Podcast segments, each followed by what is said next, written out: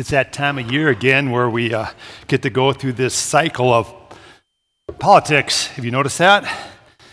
And I want to encourage you to educate yourself on the issues, educate yourself on the candidates, and vote Tuesday. Make sure you vote. It's important that you vote. I've noticed that once again, as has been the case in uh, several of the last elections, there's a lot of vilification and negativity that uh, seems to accompany this time of year. And oftentimes it seems that the main objective of one candidate is to make the other candidate the villain. And I'm reminded as a Christ follower that uh, we're to have a different view of people, that we aren't to view people as our enemies and people as the villains.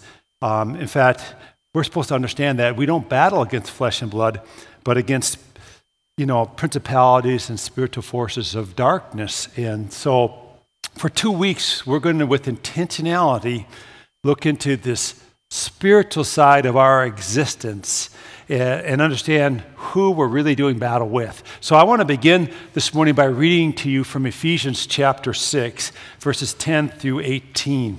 Listen to the scripture. Finally, be strong in the Lord and in his mighty power.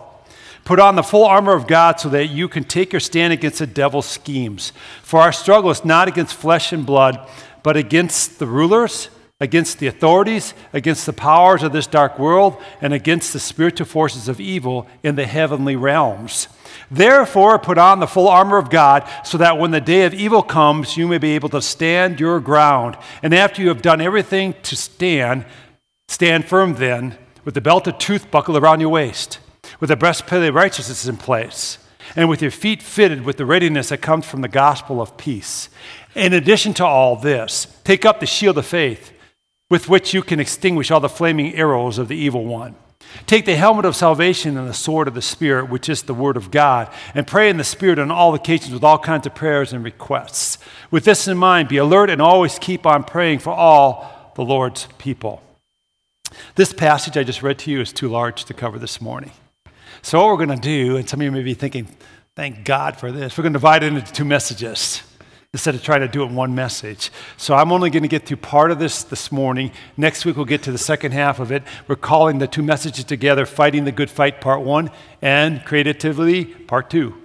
Okay, so anyway, uh, the good fight is something we're supposed to participate in. And I think the Lord would have us be intentional in understanding the spiritual realm that we're dealing with. We have been talking on intentionality all year long in 2018. That's been our big theme. Next year, by the way, in 2019, our big theme will be wisdom. We'll talk on what it means to be a wise follower of God next year. But we've been talking on intentionality all year this year. We started the year off with the intentional life, with intentional discipleship, got into, uh, you know, understanding, um, you know, how to do life right and those kinds of things. And we just finished a series on intentional worship. And so you're kind of getting the pattern here, right? And so now, for a couple of weeks, we're going to move into the spiritual realm and become very intentional in understanding what we're up against. Here's the challenge identified for us this morning our struggle is out of this world. Our struggle is out of this world. We struggle against spiritual forces of evil. That person that disagrees with you, that person that has a different political view from you, that person on the other side of the fence of some other issue, they're not the villain, they're not the enemy. Amen? We don't battle against flesh and blood. We want to battle against flesh and blood sometimes, don't we? That's not who we battle. We battle against spiritual darkness. We're in a battle with the demonic. Now, there are two problems I frequently see when I mention the word demonic. Some think, and I bet some of you are thinking that right now, this isn't that big a deal. The pastor's gotten a little, ooh. And we tend to ignore it. We tend to say it doesn't exist. And then on the other side, of the demonic, it seems like. There are some that think it's way bigger than what it is. There's a constant exaggeration. There's a demon behind every tree. You know, last hour I was talking to people out here, the old saying like Flip Wilson used to say, the devil made me do it. You know, there's this constant, you know, kind of saying the devil's behind everything. Well, sometimes you just do things because you're doing dumb things, amen? You all right with me saying that? You know, and, and so I think we, the problem is twofold like that. And I want you to hear this. We ignore the devil to our harm, and we exaggerate the devil to our harm. Both views are wrong and harmful. So, what do you think when you hear the word demonic? What comes to your mind? I think a lot of our opinions about the demonic have been formed by unreliable sources like the movies. Get that nonsense out of your mind. It's not how it works. That should not be the case for the Christ follower.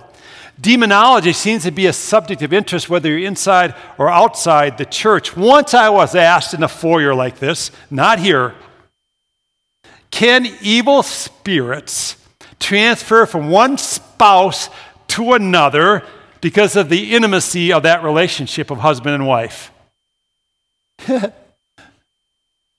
you need to be in my shoes. Some of the questions I get are great. I should have been writing these down. And I'll, I, am going to get back to this question a little bit later on, but I remember looking at her and saying, It's that bad at home, huh?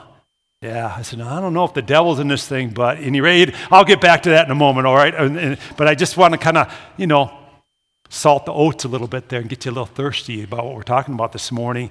Um, a helpful place to start with, you know, looking at the, you know, the demonic is to, to, to look at the devil described. Who is this and, and what is he about? So let's talk about who the devil is for a few moments. The devil is, first of all, a created being under the Creator God. He's not all knowing, not all powerful, not all present like God. He's finite, He's created. He cannot read your mind. Demons cannot read your mind. Okay? He can tempt you, and the demonic can tempt you because they know human nature, but they don't read your mind. God is infinitely greater in his power than the devil.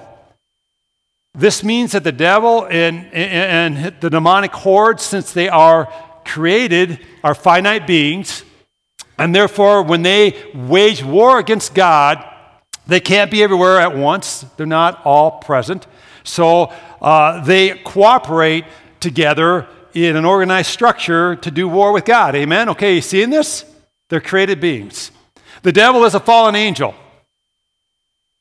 Jesus identified the status uh, uh, of Satan as fallen very clearly when he said in response to the sending out of the 72 disciples, who returned then saying, Hey, Jesus, even the demons obey us in your name. He said, This I saw Satan fall from heaven like lightning. Jesus said, I see that he's a fallen being. Now, if you want to know if, if Satan's an angel or not, you just go to Job chapter 1 and 2. And we're told there that the angels presented themselves before God, and among them was Satan. And, and, and, Satan said to God, he did not have the welfare of God in mind or the welfare of his creation in mind. He said, Well, the reason that Job is doing so well and that he's righteous and blameless, God, is you've placed a hedge of protection around him and I can't get through him. I can't get through this to him. Take that away, and we'll see how righteous Job really is. So we see right away there that Satan is fallen, Satan's an angelic being, and he really has no authority other than what God allows him to have. Are you seeing this? Because he's a created being. Um, uh, the devil is the ruler of the kingdom of the air. This is point number three if you're taking notes. We read about that in Ephesians 6:12 already, but Ephesians chapter 2 verses 1 through 2 tell us this. As for you, you were dead in your transgressions and sins in which you used to live when you followed the ways of this world and of the ruler of the kingdom of the air, the spirit who is now at work in those who are disobedient. So we have to realize here that the devil is powerful. He's not at all like God, but he's still a powerful adversary, and the follower of God needs to take him seriously. Ruler of the air means uh, those on earth who have rejected Jesus Christ are under the devil's control and influence. Um, when Ephesians 6.12 talks about uh, this, this topic, it, it, explained it a little bit more for us. Rulers of the air are, the rulers, I mean, are just high ranking spiritual beings, okay? Just so you understand that. Authorities mean those who have power. Um, so the demonic is organized to resist God's kingdom. It's evident that these fallen angels have an evil disposition. In other words, have an ill will towards you and I as the creation of God. To state the obvious, they don't have our welfare in mind. They want to destroy us and destroy the work of God. Now, the devil is an accuser. This is point number four. Revelation 12, verse 10 tells us that he accuses us before God day and night. But listen to this. If you are a child of God, if you receive Jesus as your Savior, you are beloved of God, and there is now no condemnation for you. Amen? So here's the difference you need to understand. If you're feeling like I'm worthless, I'm no good, God doesn't love me, my wife doesn't love me, my husband doesn't love me, blah, blah, blah, blah, blah, all this accusation is coming in, that's usually an attack. That simply is not true if you are a follower of God. Now, if you've done something wrong and you feel convicted, and God is telling you to repent, that, my friends, is the work of the Holy Spirit. Because there's a res- restoration at the end of that. Accusation takes you to worthlessness, restoration takes you to right status with God. Amen? Seen the difference? Important to know that. So the devil is an accuser. The devil is an adversary and a deceiver. In fact, John chapter 8, verse 44 tells us that the devil's native language is lies, and he is the father of lies.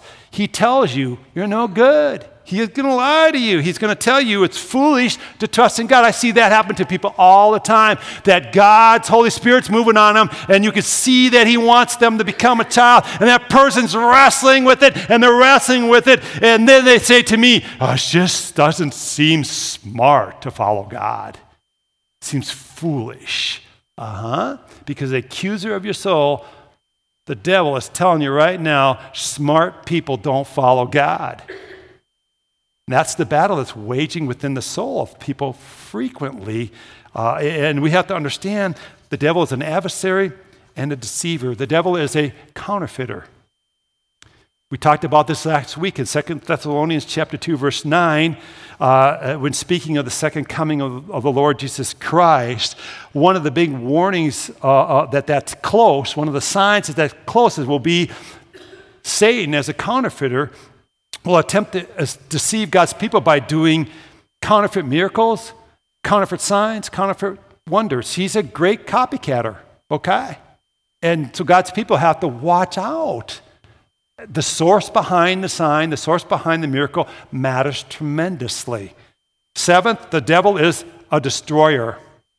In Revelation 9 11, uh, when they talk about the plague of locusts in the end of times, it, it, said over the plague of locusts was the angel of the abyss, also called Apollyon, also called the destroyer.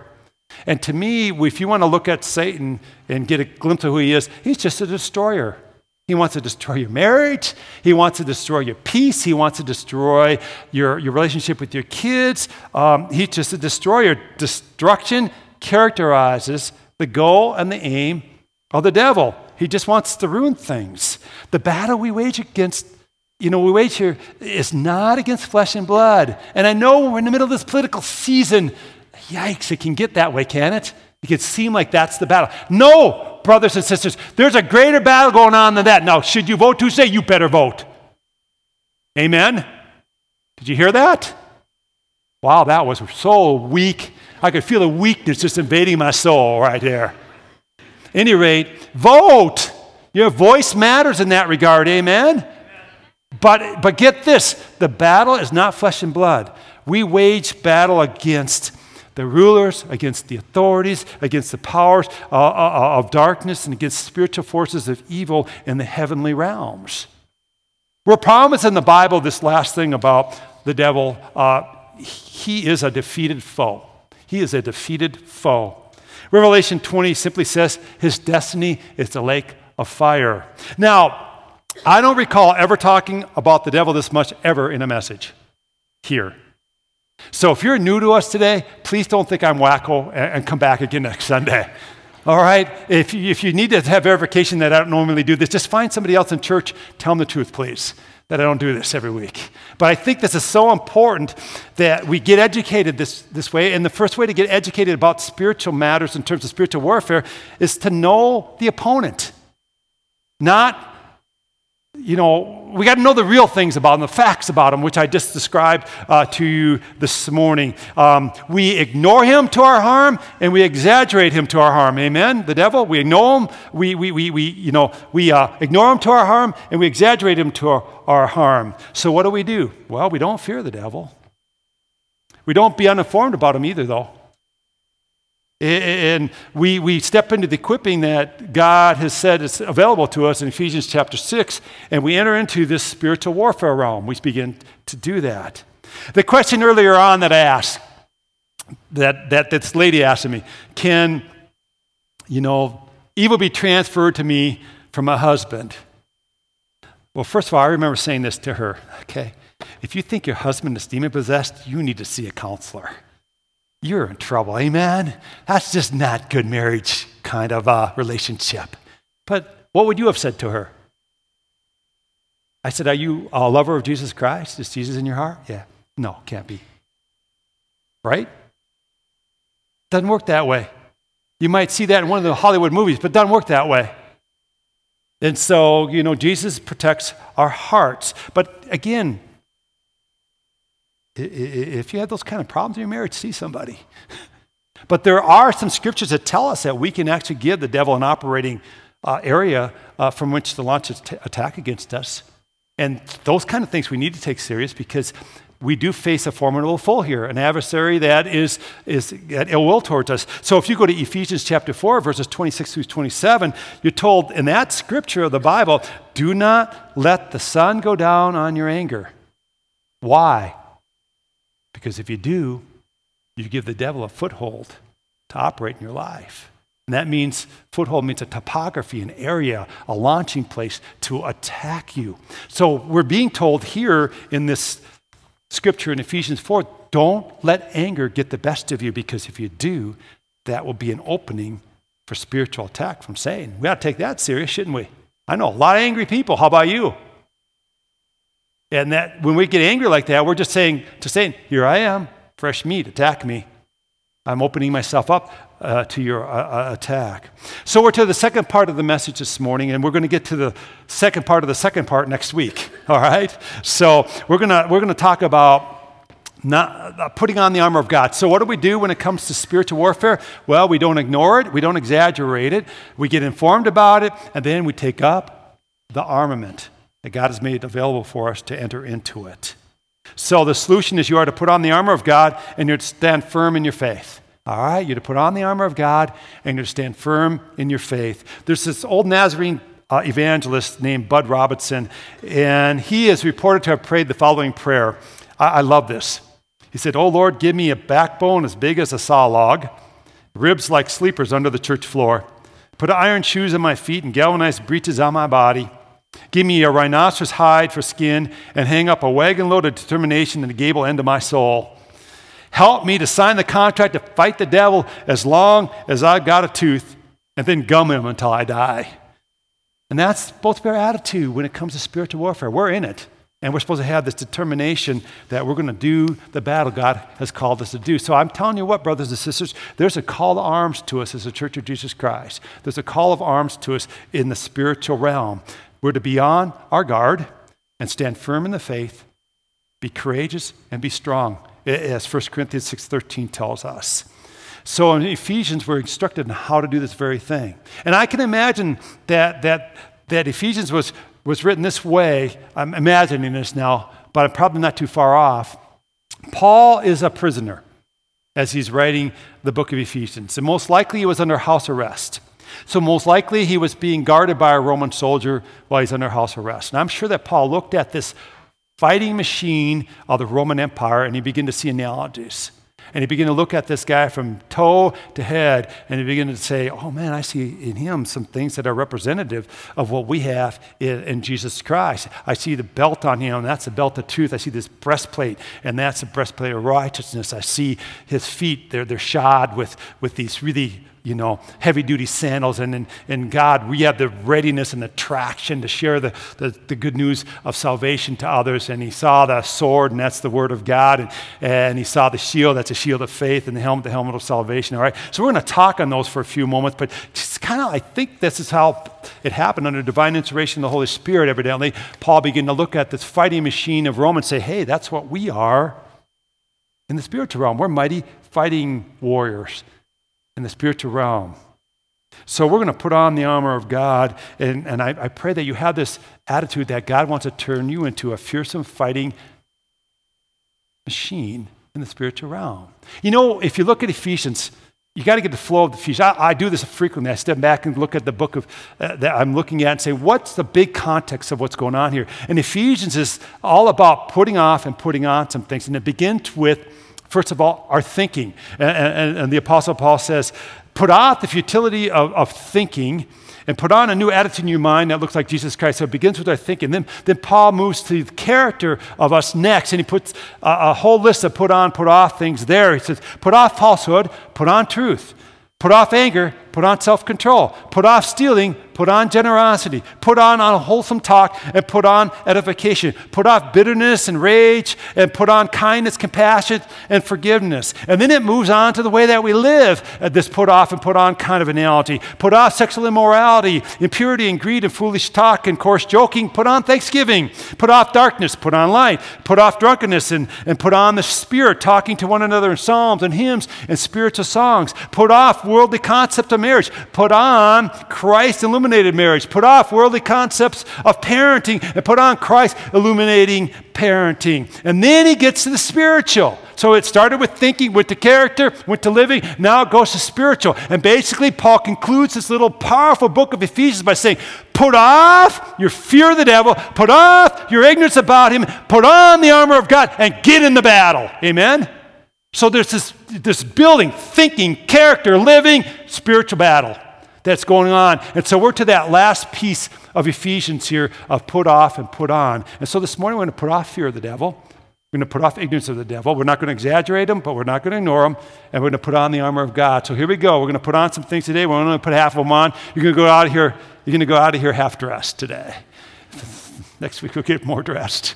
But first of all, put on the belt of truth. Put on the belt of truth. And Kyle put some of this stuff up so you'd have some visuals to look on. That's that middle uh, piece of equipment there that has all the stuff dangling from it. The belt was an extremely important piece of equipment for the Roman soldier.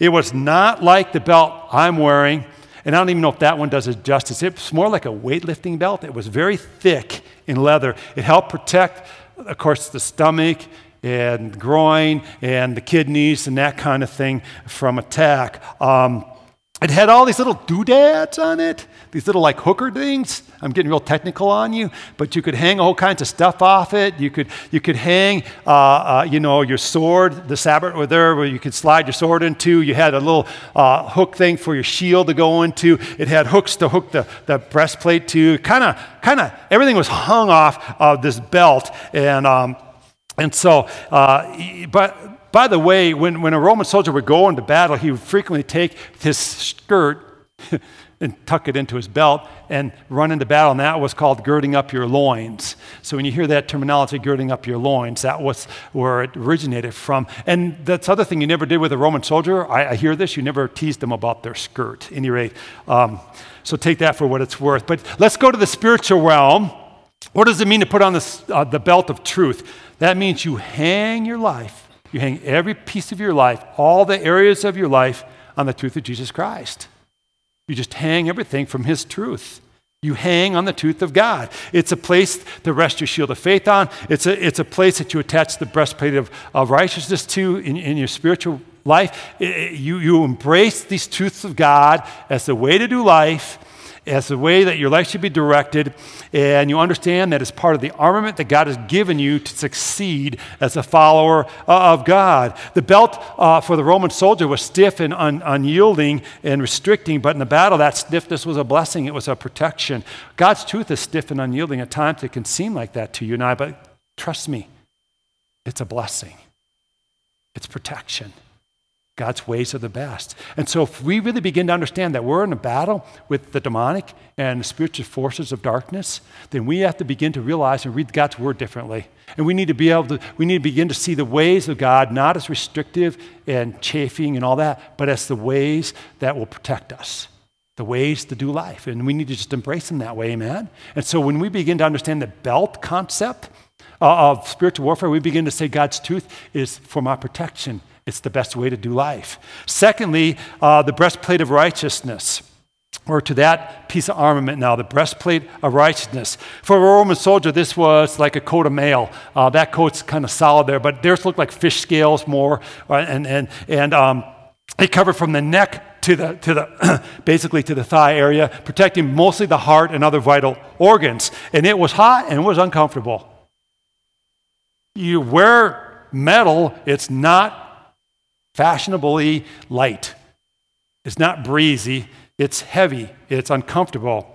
But the soldier was thankful for it because in a battle, it protected him from being killed.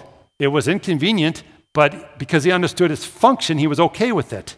Spiritually speaking, the breastplate represents the righteousness that you and I have in Jesus Christ. So Jesus is your righteousness.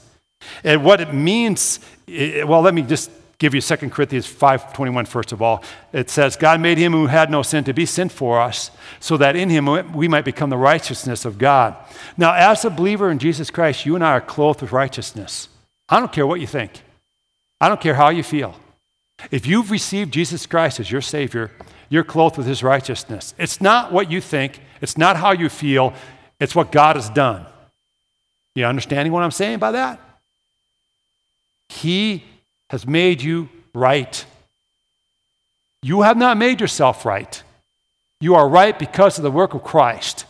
And when you are accused by the devil that you're no good, you don't do right, you sin all the time, yep, just agree with him and say, But my righteousness stands in Christ alone, not on me. And his blood covers my heart. His blood covers over you as a follower of Jesus Christ, and God sees that. And sometimes when we're in the middle of some accusation or something going on, we need to understand and stand in the righteousness of Jesus Christ. It protects our heart, okay? His blood covers over your life and it protects you. Um, any rate, let's move on. Let's put one more piece of armor on this morning, and next week I'll wrap it all up and it'll hopefully makes sense when I wrap it all up together. Um, we're going to put on feet fitted with the readiness that comes from the gospel of peace. The Roman soldier wore a very heavy sandal. And that picture there is actually pretty good of that. It was a heavy sandal that laced way up to the calf, and usually it had spikes sticking out the bottom of it. They were technologically advanced when it came to footwear. And it gave the soldiers of that era an advantage because they weren't slipping and falling all over when they were doing battle. They stood fast on the ground and were able to then do battle more efficiently. Um, technology can be a wonderful friend, by the way, when it comes to footwear. I remember back in the day when I played basketball, I wore Chuck Taylors. I think you're going to picture those. There you go. If you notice Kyle and notice him when he comes out, everybody look at his feet. He has a pair of black Chuck Taylors on today. And back in the day when I played in the 70s, that was the footwear. And cutting edge, I tell you what. And then I thought we're really advancing when they made them multicolored. They weren't just white, they became black and red, and then they got your school colors, and woo, doggy. We were really now, we were heading to some good places. What they were was a hunk of rubber with some canvas glued to them. They were a terrible shoe probably one of the worst shoes ever invented. But now they're worn for style, and I understand that. that they're good for that function. But I remember when I played basketball, I would always have a spare pair of Chuck Taylors with me. You know why? Because you'd be running down the court, and all of a sudden, chunks of rubber would start flying out the bottom of your shoe. Does any of you remember that? They just explode on you, and you had to have a spare shoe because you got a flat. We call it getting a flat back in the day. I need a new pair of shoes. They're just, mine's all over the floor right now. You know, now we have Nikes and we have, you know, Air Jordans and Nikes and we have Adidas that are really cool and, and uh, you know, Under Armour and, of course, Converse. They got these nice tops. They're super cool looking leather, great support. I wrap my ankles every time I play basketball because those things have no ankle support. They have a piece of leather tied around your ankle right? Or a piece of cloth tied around your. Now they have great traction. They stick so well. The new shoes stick so well. These things you're constantly licking your hands doing this. I mean, it's gross, but that, that's what you did to try to have some kind of traction. They just were terrible. The new shoes. You young people don't know how good you have it, right? It sounded like a really old dude right now, but you know, I remember when I got to the point where I realized how old I was getting. I was playing noon ball in Williston basketball over the lunch hour, and a young guy showed up with this little silver suitcase. And he opens it up with his silver shoes for playing basketball in. And I said, You have a suitcase for your shoes? He said, Yeah, man, where are you from? I said, I don't have a suitcase for my shoes. And pretty soon he had gathered around him a bunch of old guys like myself laughing at him. You have a suitcase for your shoes. Are you going to go on a trip with them? What are you going to do? You know, all this sarcasm started flowing. But that's how far shoe technology has come in, in the last, you know, 30, 40, 50 years, you know. Um, and, and so you get all this traction, right? And that's what, what we're getting at here in this, in, this, in this part of the armament of God that, that's available to us. Um, you have sure footing of peace, brothers and sisters. If you're in Jesus Christ, you have the Roman soldier technology of sandals with spikes in them or the modern technology of some kind of really good basketball shoe, but you have sure footing in, in Jesus Christ as a follower. You have the sure footing of peace, and it's equipping you to share the good news of salvation then. It's giving you the traction, the ability to share the good news of salvation. Um, uh, Ephesians 2.14 says, For he, Jesus, is our peace, who has made the two one and destroyed the barrier, the dividing wall of hostility. So Jesus brings us peace. He brings us sure footing, a right relationship with God. You're forgiven in him. His sacrifice has atoned for your sins. In him, your past is wiped clean. His grace now empowers your life, and now you are ready. You have the traction to share the good news of Jesus with others. Amen? You have the footing, you have the technology, you have the advancement to do that kind of thing. And Isaiah tells us in 52, verse 7, Isaiah 52, verse 7, how beautiful are the feet of those who bring good news. And you and I to bring the good news of Christ into the world. And guess what? I'm stopping right here today. I know, I know this feels abrupt. I hate doing this. But we're going to do communion right now, and we're going to get back to the rest of this next week, and I'm going to wrap it all together, okay? I have no idea what next week's message is, but I'm sure it's going to be good. So make sure that you come back and get the second half of this, because you're only half dressed, and I don't want to keep you that way. Um, so right now, we're going to pray and then prepare for a, a, a moment of communion. So would you bow your heads, and I'm going to pray that, that we dress in the armament of God that we've talked about thus far, okay? So here we go. This morning, Lord God, we pray to put on the belt of truth. With the Holy Spirit power, God, may we purpose to be people who live a life based on truth, especially the truth revealed in your word. On this truth, Jesus, we're going to hang all the areas of our lives. And as we do so, we realize that you protect us, that it's a protection to us, it's a protection to us from spiritual attack. This morning, Lord Jesus, we put on the breastplate of righteousness you've made available to us. We know that through you, Jesus, and you alone, that we are righteous. Cover our hearts, Jesus, this morning with your blood. As we do communion, this is a perfect uh, moment to reaffirm that we're covered with your righteousness, Jesus, with your blood. Protect us from false accusations and doubts about our salvation that oftentimes I think the demonic is throwing at us and we're not even aware that's happening. We're the sources, I should say. When the enemy whispers in our ears and brings condemnation to us, I pray we stand fast in you, covered by your blood, assured of the righteousness we have in you, Jesus Christ. Jesus, as we uh, are about to take communion this morning, we rejoice in the peace that you've brought us. We receive this morning forgiveness. You've placed us on that sure footing, and through you we have grace that will enable us to fight spiritual battles that we're called to fight. give us courage to be ready to share the hope we have in you. May our feet be fitted with readiness, Lord. May they be shod with that uh, readiness uh, uh, that is from relationship with you, Lord. May we be people who know that we're at peace with God, and that God, out of that sure traction, we then are equipped to share the hope we have in Jesus to others. God, may you cause each one in here this morning to be a spiritual fighting machine for the praise of your glory and for the furtherance of your kingdom, Jesus. I pray these things. Amen.